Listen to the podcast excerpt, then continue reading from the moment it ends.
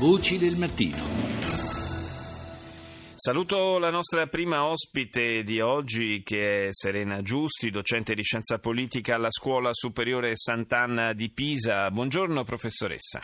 Buongiorno a voi. Buongiorno. Da qualche giorno si è riacceso il conflitto nel Donbass, nell'Ucraina orientale, un conflitto per la verità eh, che non si, è, non si, è, mai spento del tutto, va avanti eh, sia pure in maniera piuttosto, eh, possiamo dire, quasi sotterranea, lontano anche dai, dai riflettori, ma negli ultimi giorni i combattimenti eh, sono ripresi in maniera piuttosto violenta e eh, con diverse vittime, fra le altre cose.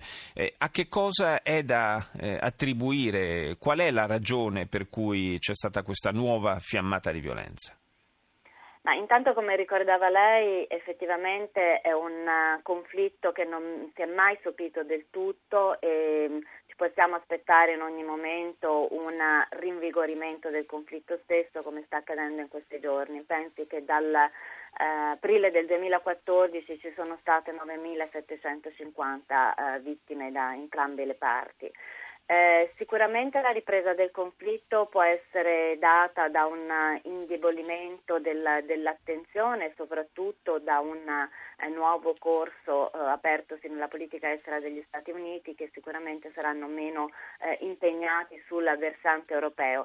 Eh, ci sono probabilmente anche dei eh, motivi più locali, c'è stata una serie di uccisioni, di ehm, personaggi eh, apparentemente anche vicino eh, a Mosca, ma che probabilmente non rispondono più eh, a Mosca stessa. Quindi un conflitto tra ehm, diciamo, eh, i nazionalisti, i governativi, ma dall'altra parte anche all'interno del fronte russo ci sono alcune tensioni, forse eh, troppa autonomia da parte eh, di alcuni personaggi locali.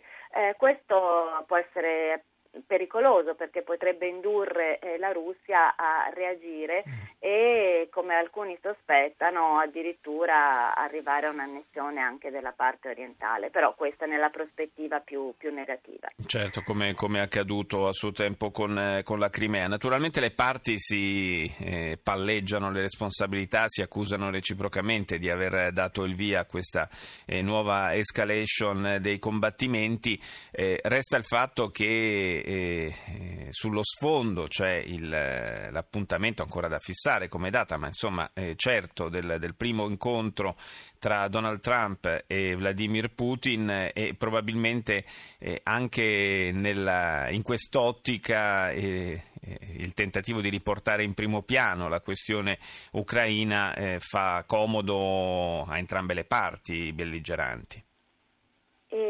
Sì, sicuramente. Dall'altra parte c'è la, l'impossibilità del, da parte europea di eh, avere una, un ruolo più importante. Di questi giorni, per esempio, alcuni Stati membri, Regno Unito, Danimarca, eh, Estonia, Finlon- Finlandia, Lituania, Polonia e Svezia hanno proprio eh, fatto appello eh, sia agli altri Stati membri sia agli Stati Uniti eh, di sostenere in maniera più consistente eh, la parte eh, dell'Ucraina occidentale. Questo che cosa significa? Significa la volontà di coinvolgere gli Stati Uniti che al momento appunto sembrano reticenti o comunque non è stata certo una delle priorità dei primi giorni del, del mandato eh, di Trump. E dall'altra parte anche la consapevolezza che se non si rafforza la parte eh, occidentale è più facile perdere anche la parte orientale. E la parte occidentale nonostante gli accordi poi firmati eh, con l'Unione Europea è in grave crisi economica,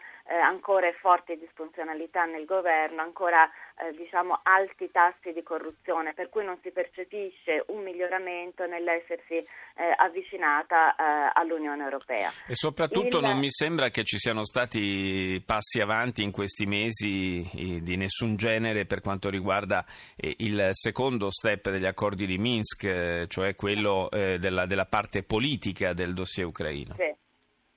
Quindi è una fase di, di stallo da, da, tutti i punti di vista con nessun attore abbastanza forte se non la Russia da provare a mediare, sappiamo poi che gli accordi di Minsk appunto non includevano comunque l'Unione Europea come tale ma solo eh, due Stati membri, Francia e Germania, tra cui la Francia, eh, sentivo prima le, eh, le notizie dalla Francia in una fase difficile elettorale, la Germania prossima, quindi comunque anche due Stati che in questo momento non, non sono nella loro piena legittimità avvicinandosi appunto il momento elettorale. Quindi è una situazione eh, estremamente confusa in cui, più, in cui più, nessuno degli attori più rilevanti è in questo momento in grado eh, di poter eh, in qualche modo riportare in maniera forte la Russia a un tavolo dei, dei negoziati. In realtà la situazione pare molto nelle mani, eh, nelle mani della Russia. Eh, ricordo anche che per esempio, eh, qui si va fuori dalla questione ucraina, ma comunque sempre importante, ehm, è stato deciso da parte di alcuni Stati membri nella questione eh, siriana di non andare avanti con nuove eh, sanzioni eh, verso, verso, la Russia. Le sanzioni che furono stabilite per, per l'Ucraina e la Crimea eh, scadono a luglio 2017 quindi anche questo eh, potrebbe essere una data importante per provare a, a avere qualche influenza sulla Russia. Abbiamo visto che le, le, sanzioni non hanno avuto assolutamente alcuna, uh, alcuna sì, un impatto effetto sì. politico come, come ovviamente sperato, quindi rimangono un atto eh, meramente simbolico. Sì, come, come è stato economico. quasi sempre, come è stato quasi come sempre, stato come, quasi la storia, come la storia per la verità ci insegna fin dai tempi piuttosto remoti. È sempre stato così. addirittura un boomerang economico per noi, ma Infatti. anche alla fine politico, perché vengono utilizzati poi, come sappiamo, da alcuni eh, partiti populisti in questo avvicinamento a, a, Vladimir Putin. Quindi la situazione è estremamente complessa e anche le fonti eh, non sono fonti che ci consentano di avere eh, dire, una situazione obiettiva, poi l'obiettività nel nei conflitti è sempre difficile, ma qui in maniera particolare. Verissimo. Grazie, grazie alla professoressa Serena Giusti per essere stata nostra ospite.